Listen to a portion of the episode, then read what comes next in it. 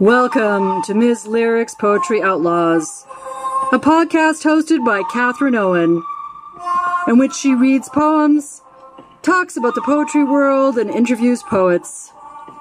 Poetry, it makes nothing happen, according to W.H. Auden, and oh, that's a beautiful thing.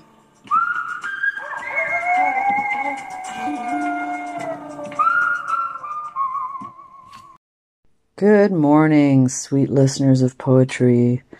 I'm going to read one more poem from the nature section in the Czesław Miłosz Book of Luminous Things anthology from the infamous Robert Frost, renowned for writing poems about nature and also being somewhat of a curmudgeon, uh, very lauded late in his life. He died in 1963, was born in 1874, so a good long period of um, time that he spent writing poetry, reading it, and dealing with various uh, torments and beauties of existence. And this piece, the most of it, is essentially in five quatrains, though the five quatrains are in one lyric poem and the meter is iambic pentameter.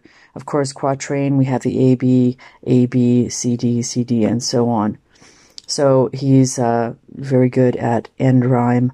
Uh, Robert Frost once famously claimed that writing poetry without rhyme and meter was like playing tennis with the net down. So he was a firm believer in um, a ferocity of craft.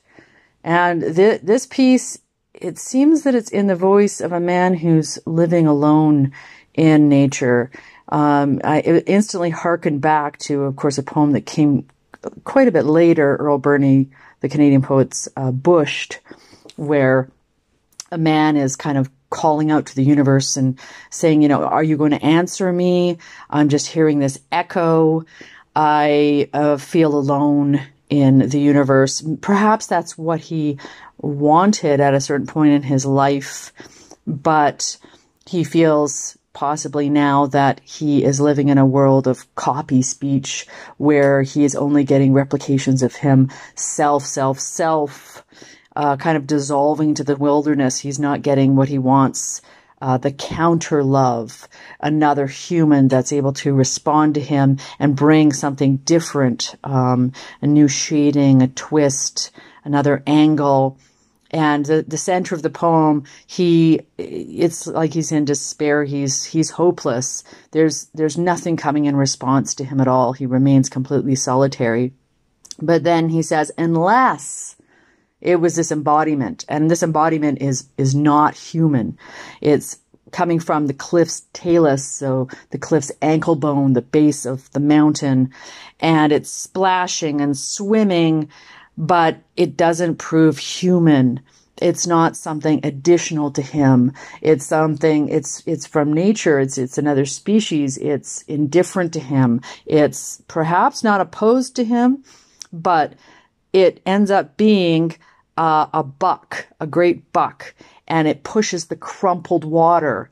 So it's very powerful. It pours like a waterfall. You've got the simile of of this animal being like a body of water. Um, so it, infused with the intensity and and you know the fusion of being part of its environment it's indistinguishable it knows that it will find an answering call it doesn't have that same sense of solitude that the speaker has and the last line, it forced its way through the underbrush, so it has a place to go, somewhere to be.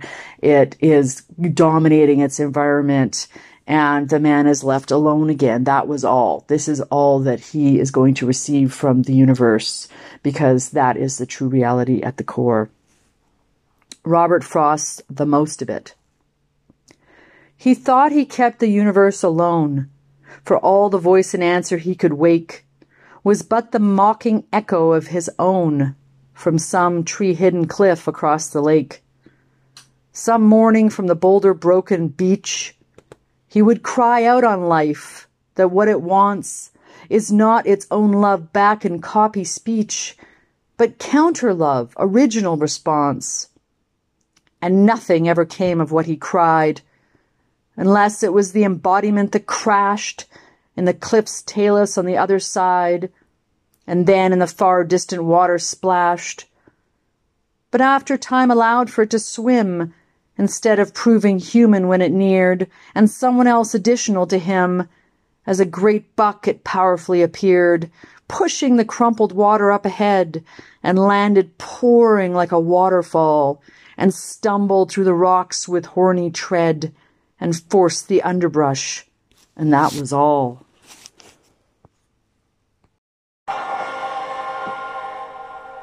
You've been listening to Ms. Lyric's Poetry Outlaws. Stay fierce, word musicians.